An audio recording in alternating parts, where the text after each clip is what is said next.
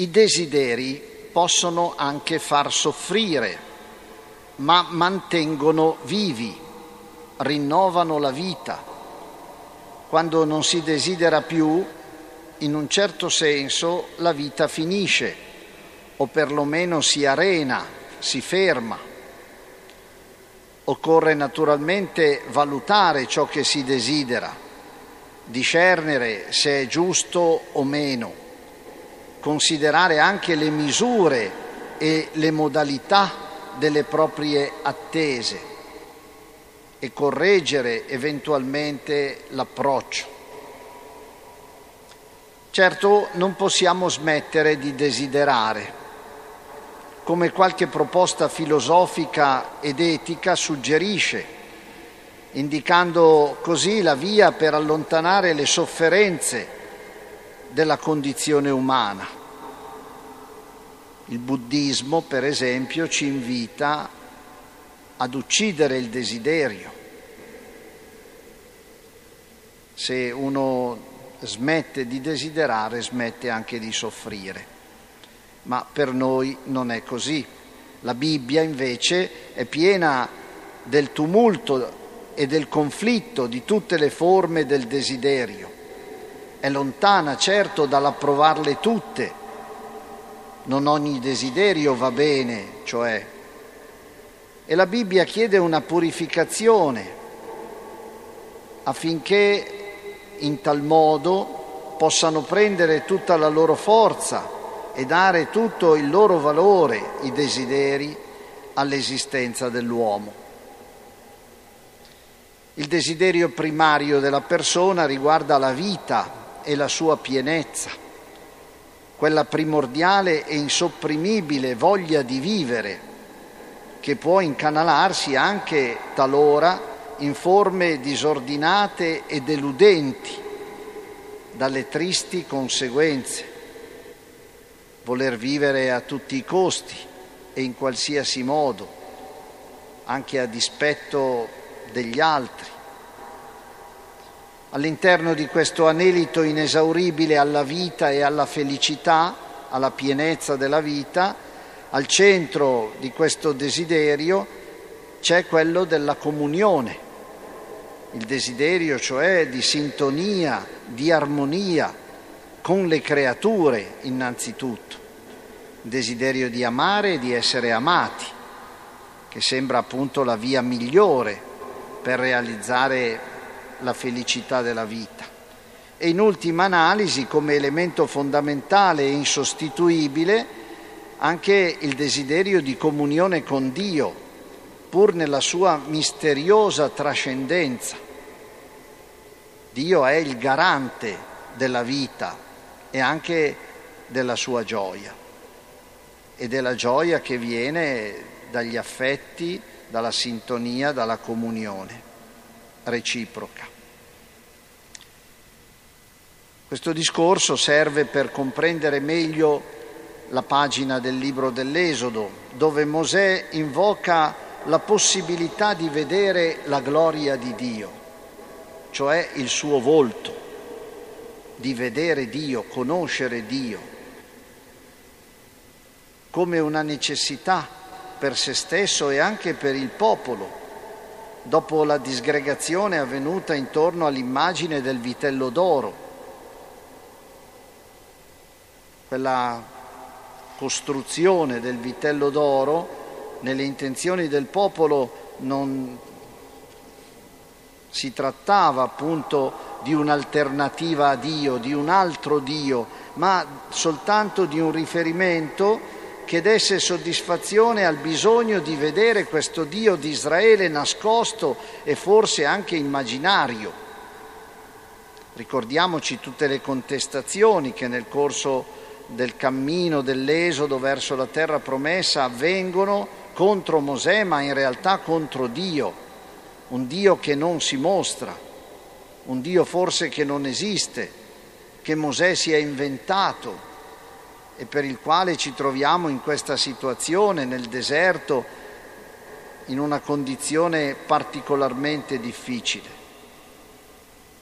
Il bisogno di vedere è primario nella vita dell'uomo e ciò che non appare è spesso rimosso dal pensiero e dal desiderio. E questo anche il senso della fede, che, che è una sfida senza tregua. Ci costa molto non vederci per ragioni diverse e ancora di più l'invisibilità che la morte procura. Perdere il senso della voce, perdere l'immagine dei nostri cari è per noi una grande difficoltà, una grande sofferenza. Pensiamo anche quante materializzazioni noi tentiamo nei confronti di Dio, magari non valorizzando adeguatamente eh, quella presenza che ci è stata data, cioè quella della persona e della vita del figlio di Gesù, figlio di Dio e rivelatore del Padre. E allora noi cerchiamo la presenza di Dio in tante forme, attraverso i miracoli, attraverso i messaggi di presunti veggenti, attraverso delle visioni, attraverso le figure dei santi, attraverso i fenomeni naturali, attraverso le cose benedette, che sembrano così con la benedizione assumere una forza divina, una forza magica. Mi benedica questo, mi benedica quell'altro sono in fondo tutte ricerche che noi facciamo di qualcosa di visibile, di toccabile, perché abbiamo in natura questa esigenza anche nei confronti del Dio invisibile. Ci sembra che appunto tutte queste forme ci possano venire incontro come delle prove, delle certezze della vittoria sul male e sulle separazioni che la vita ci impone, sui distacchi, compreso quello della morte.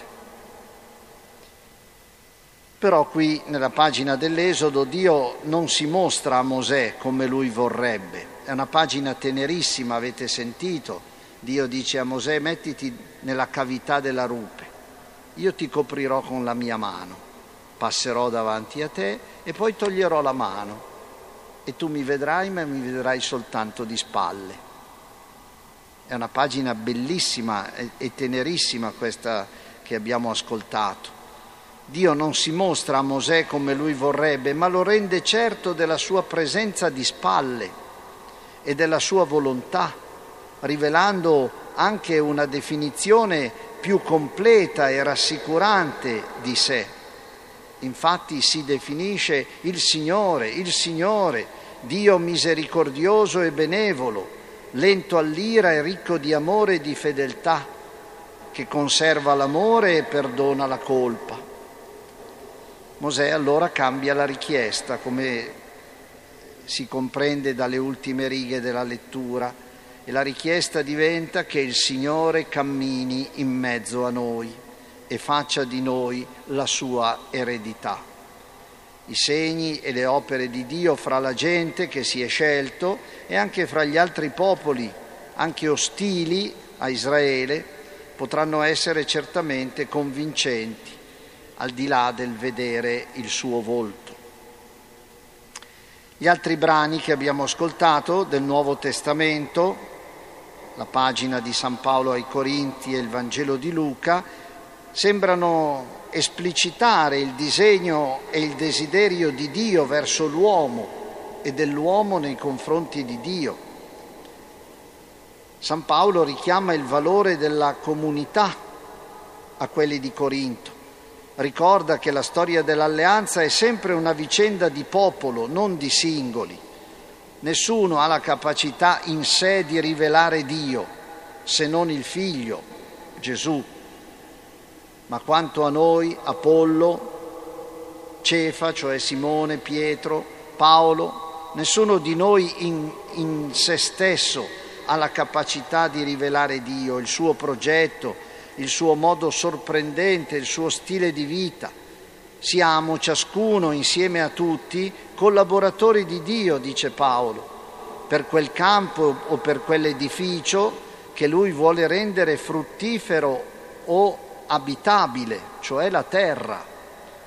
Tutti siamo collaboratori di Dio e ciascuno deve dare il massimo grazie alle sue capacità e nel suo servizio, soprattutto cercando l'unità nell'umiltà, essere uniti ed essere umili. Questo era quanto aveva suggerito anche in precedenza Gesù.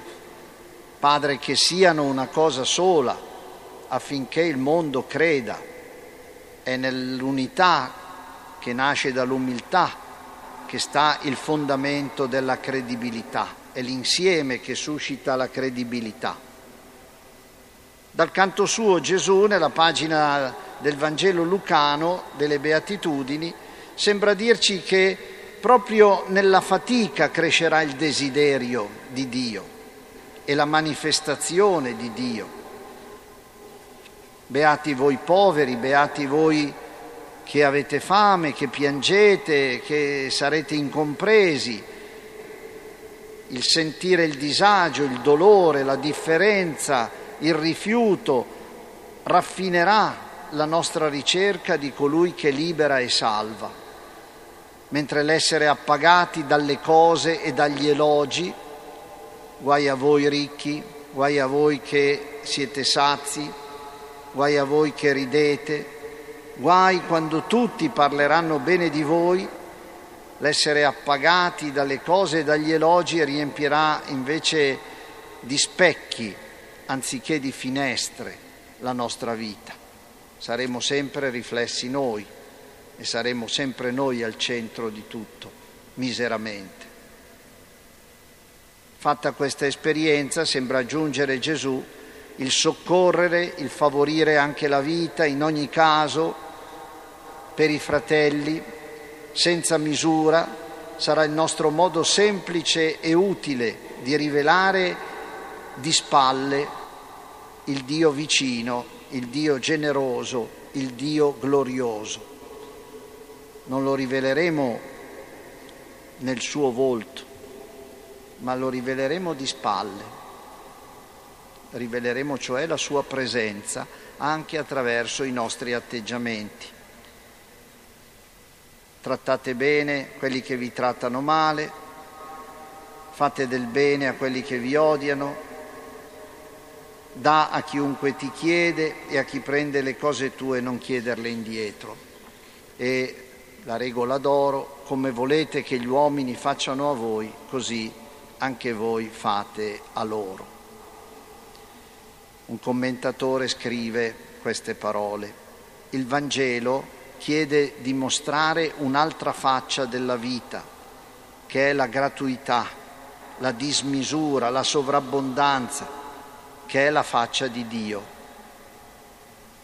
Mostra allora anche tu un'altra faccia, un modo diverso e alternativo di reagire.